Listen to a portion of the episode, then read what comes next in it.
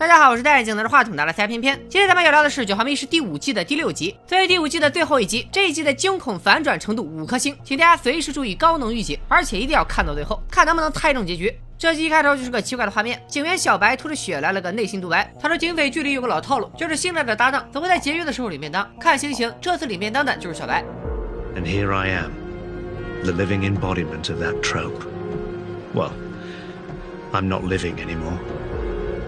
原来本集的九号指的是警车的编号，那小白到底是怎么死的呢？让我们把时间调回两天前的夜晚，当时小白被上级分配给老警察胖虎做的当，胖虎带着小白来到一个墓地附近盯梢，据说这里经常发生非法交易。小白作为新人，主动给胖虎买了咖啡，他很懂礼貌，进车前还敲了敲车门。虽然小白如此好心，不过胖虎不太买账，因为小白比较养生，咖啡里边放糖，给胖虎的咖啡也是无糖的。小白说这对胖虎的血压好。胖虎还是怀念以前的搭档，他俩以前盯梢都是喝红牛吃薯片，新搭档小白却是个素食主义者，巧克力都不吃。虽然小白自己解释了一下，说他每个月还是会开一次荤的，但胖虎还是觉得新搭档很无趣。警车里的气氛有点尴尬，小白主动和胖虎聊起了往事，他想让胖虎说说他以前的搭档。胖虎一脸肃穆，他之前的搭档已经惨死，而死的地方正是小白所在的副驾驶。大晚上的聊死人不太吉利，而且小白胖虎又身处墓地，小白赶紧转移话题问胖虎：“咱们这是定的什么梢啊？半天了只看见墓碑看不见人，而且哪有用警车盯梢的？这不是告诉别人这里有警察吗？”胖虎说：“你新人不懂，这里如此荒凉，正是非法交易的好地方。咱们开警车来就是为了震慑一下他们。”胖虎这个盯梢的逻辑让小白有点迷，不知道是不是怕小白继续追问，胖虎又甩了一个谜语出来。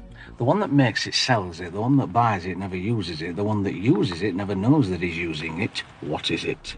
这个谜语的答案是棺材。棺材就是买菜的人不用，用它的人也不会知道自己在用，因为都死翘翘了。胖虎掌握了话语的主动权，他告诉小白，以后咱们会经常盯梢，你得储备好多这样的谜语打发时间，不然时间长了，你脑子里会涌现出很多阴暗的想法。说着说着，胖虎饿了，他从储物箱里拿出个饭盒，饭盒里是什么？马萨拉烤鸡。我查了查，这是个印度菜，主要配料是印度咖喱。这个咖喱味道特别浓，而且放了好几天了。小白说自己的鼻子很敏感，让胖虎别吃了。胖虎不情不愿地把烤鸡放了回去。小白觉得有点抱歉，便关心了一下胖虎。他问胖虎：“搭档死后，你去没去做心理咨询啊？”看起来搭档的死对胖虎打击挺大，警局都传开了。胖虎说自己不想去见心理医生，至于原因，他吞吞吐吐不说，而是又出了个谜语。小白对谜语无感，他也想出来一个游戏。Well, we tell a story. And one of us begins every sentence with fortunately, and the other one counters it with unfortunately. 这游戏胖虎觉得新鲜，俩人就玩了起来。小白先开头说：“幸运的是我中了彩票。”胖虎说：“不幸的是彩票丢了。”小白又说：“幸运的是我在裤兜里找到了彩票。”胖虎反转说：“不幸的是裤子刚洗完，彩票给洗烂了。”这游戏俩人玩的挺来劲，都说到食人族要吃小白了。小白脑筋就转弯说：“幸运的是我的搭档来救我了。”结果这句话让胖虎崩溃了。Unfortunately, my partner was killed. He had his throat slit right there where you're sitting now. 这次胖虎没再憋着，对小白讲起了搭档惨死的事。那天也是个夜晚，胖虎和搭档出警盯梢，中途胖虎离开警车去印度餐馆买吃的，搭档在副驾驶等待。等胖虎回来，搭档就惨死了。这个话题太沉重，胖虎说着说着又沉默了。第二天晚上，两人再次来到墓地盯梢。胖虎白天没睡好，一是因为心里有事，二是因为楼下一直在吵闹。小白睡眠质量倒不错，说自己白天睡得像个死人一样。盯梢工作依旧无聊。胖虎又打开了话匣子，说起了警匪剧里最常出现的五个角色，分别是古怪的病理学家、第一次看到尸检就被吓尿的菜鸟警察、道德高尚、头发花白的局长，以及独来独往想在退休以前办个大案的老警官。小白接了一句，说老警官身边还是有个总是惹祸，最终却赢得了尊重的新搭档。话聊到这里，气氛不错。胖虎准备出去放水。胖虎出去后，小白趁机把他那个怪味印度烤鸡给扔了。突然，警车里的呼叫器响了。指挥中心询问小白，盯梢的公寓有什么动静？小白心说墓地哪有什么公寓？结果指挥中心又问码头那边也没情况吗？小白有点懵，难道本来需要盯梢的地方不是墓地？想到此处，小白先扯个谎，糊弄了一下指挥中心。等胖虎回来，小白忍不住问他到底怎么回事。胖虎对问题躲躲闪闪，也没容小白再追问。呼叫器又响了，指挥中心说码头的嫌犯移动了，他们就要进行非法交易。胖虎抢过呼叫器，说自己正在和小白追击的路上，可谓是睁眼说瞎话。而且当指挥中心询问他俩位置时，胖虎更是演技爆发。Uh, control from Oscar 9. Suspect is currently uh, heading south on. And hit, hit, over. Oscar 9, you are Romeo 1. Say again. 两人急匆匆的开车赶往码头那边，路上小白继续追问胖虎，为什么明明盯梢的地方在码头，你却带我去墓地？胖虎这次说了实话，他说那里就是他前搭档的墓地，但他发现搭档的墓地被破坏了。胖虎怀疑破坏墓地的人就是那晚割喉的凶手，所以他每晚去那里蹲守，一方面保护搭档的墓地不再被破坏，另一方面也看看凶手还会不会再来。正说着，车子要经过一个跨河大桥，小白说大桥在维修，让胖虎绕路。两人绕来绕去，终于开到了码头。胖虎眼尖看到了嫌犯，他一个人出警车要去搞个偷袭。小白守在警车里心神不宁，他无意间从车里翻出一个袋子，里面竟然装着一把古董剑，和袋子一起装着的还有个本子，里面有胖虎和前搭档的照片，以及当时割喉案的新闻简报。胖虎此时通过对讲机告诉小白，他躲在了嫌犯身后的角落，准备伺机而动。没想到对讲机刚关上，外面就传来了枪声。小白急切地呼叫指挥中心，让增援来的再快点。可指挥中心却说，增援最快也要两分钟才到。担心胖虎的小白不能等了，直接冲了出去。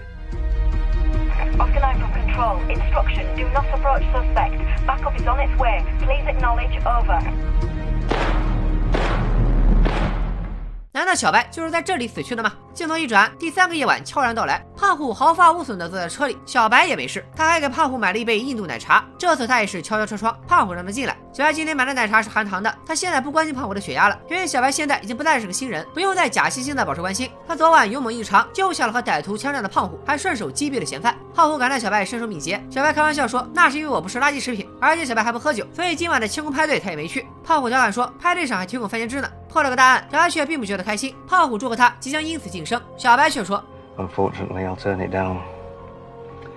A bit too long in the tooth for all that. 两人的关系融洽了很多，胖虎也想开了，他准备接受心理治疗，拥抱新生活。因为之前在车里发现过笔记本和古董件，小白对胖虎其实还有疑问，他又详细问了胖虎前搭档的事，得知胖虎当时只离开了几分钟，搭档就被割喉了，而搭档的墓地被破坏，主要是棺材板让人给砸开了。顺着话茬，小白说警方找到的凶器后来丢了，我知道就藏在咱们这辆车里。胖虎知道瞒不住了，他说自己不信警方鉴定科那帮混事儿的，他找了个朋友鉴定了一下，说那把古董剑是维多利亚时期的。他很疑惑，为什么会有人用古董杀人？小白觉得胖虎这么私下调查不合规矩，这案子才刚过去一个月，人家鉴定科还没来得及好好查呢。小白劝胖虎还是把证物交给警方。突然胖虎反应过来，他反问小白为什么对钱担当的死这么关心？是不是你小子带了窃听器要打小报告？小白赶紧自证清白，说我就是想帮你，别疑神疑鬼的。看到小白确实没带窃听器，胖虎意识到自己神经太敏感，他这些天都没怎么睡过觉，一闭眼钱担当的脸就浮现出来。小白表示理解，虽然警局有人怀疑钱大当之死和胖虎有关，但小白相信胖虎是无辜的。他让胖虎不要这么折磨自己，还讲了个笑话逗他开心。为了活跃气氛，小白给了怕冷的胖虎一个暖宝宝，这个暖宝宝需要不停摇晃才会发热。That just looks bloody suspicious from outside. 俩人正摇晃着，忽然车顶传来了一个怪声。小白决定出去看看。小白出去后，有点害怕的胖虎拿出了古董剑防备。他看到窗外有人伸着大爪子经过，然后惊悚的一幕出现了。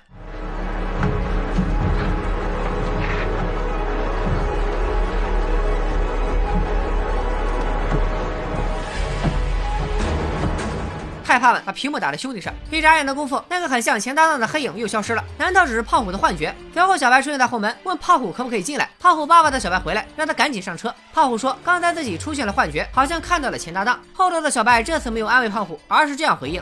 He's probably just hungry. 随后，小白给胖虎出了个谜语，说有个东西有如下五个特征：他们白天睡觉没办法跨过流水，只有获得邀请才能进屋；他们受不了大蒜的气味；他们在镜子和监控中没有影像。胖虎很紧张，一时间没有猜出这个谜语的答案。小白直接用行动告诉了他。比利其实就是小白的身份，吸血鬼。小白贪婪的吸食着胖虎的血液，吸着吸着有人敲门，正是已经变成吸血鬼的胖虎前搭档。这下胖虎明白了一切。那个晚上袭击前搭档的就是吸血鬼小白。One of the more persistent cliches of the police procedural is that the new partner always winds up dead. And here I am, the living embodiment of that trope. Well, I'm not living anymore. But my story, well, it's as old as time itself.《最小秘是第五季的最后一集，果然如片中之前所预料的一样，是本季最吓人的一集。之前每季的最后一集也大多是这种怪力乱神的题材，这集玩起了吸血鬼元素。如果你留意这集的很多细节，其实小白是吸血鬼的暗示很早就出现了。首先是一开始，小白就说自己不是活生生的；其次是他每次从外面回来，都故意买两杯饮料，一手拿一杯，好让自己没有手开车门，这样胖虎就会主动帮忙开门。吸血鬼传说里，他们需要邀请才能进门。小白一直说自己是个素食主义者，每个月只开一次荤，说的就是每个月只吸一次血。而根据小白劝胖虎把证物还给金德克的话可以得知，钱搭档被吸血正好是一个月前。说到那个政务古董剑，还记得小白说拒绝升职的理由吗？他说自己太老了，牙齿不好用了。他是真的牙齿不好用，咬不开脖子了，所以用那把古董剑割喉以后再吸。钱大当的棺材被人砸开，那是因为他也变成了吸血鬼，白天在棺材里睡觉，晚上需要从棺材里出来。之前胖虎还出了个棺材的谜语让小白猜，他完全没想到小白对棺材再熟悉不过，那可是他的家。异曲同工的还有小白说自己不去派对是因为不喝酒，其实是担心酒吧的监控。然后胖虎说派对上有番茄汁，红色的番茄汁暗示着血液。胖虎这话没准让小白怀疑胖虎已经猜出了他的身份。还有小白之所以受不了胖虎的咖喱，是因为咖喱的主要成分之一就是大蒜，大蒜可是吸血鬼最讨厌的东西。吸血鬼还不能跨过河流，所以在出警抓嫌犯时，小白害怕过跨河大桥，所以说大桥在维修，让胖虎绕路。像什么小白对胖虎说自己白天睡得可好了，像死人人一样，那是因为吸血鬼就是昼伏夜出，而且也确实是死人。小白那次能轻松制服持枪嫌犯，也是因为吸血鬼过人的力量和速度。有同学可能要问，小白为什么还要救胖虎呢？直接让他死在码头不就省事了？我估摸着吧，小白可能也是想发展下线，难得和胖虎聊得这么投缘，把他变成吸血鬼和自己作伴多好。这一集里也有这么暗示，小白在剧中的原名叫瓦尼，他用的古董剑是维多利亚时代的，维多利亚和吸血鬼的首字母也是 V。大结局里也出现了兔子雕像，就在小白查看胖虎的笔记本时，简报上出现了兔子雕像的照片。最后再说一个这集的恶趣味，小白之前一直给胖虎买不含糖的咖啡，真是为了保证胖虎的健康，要不然吸完血得了高血糖可咋整？而吸血那天，小白又买了含糖的奶茶，其实是为了让胖虎血压升高，他这老家伙更容易吸。好了，九号密室第五季到此为止就全部解说完了。不知道大家觉得这一季的九号密室怎么样？可以打几分呢？而且在这六集中，大家最喜欢的又是哪一集呢？欢迎大家留言弹幕告诉我。咱们下一季的九号密室再见吧，拜了个拜。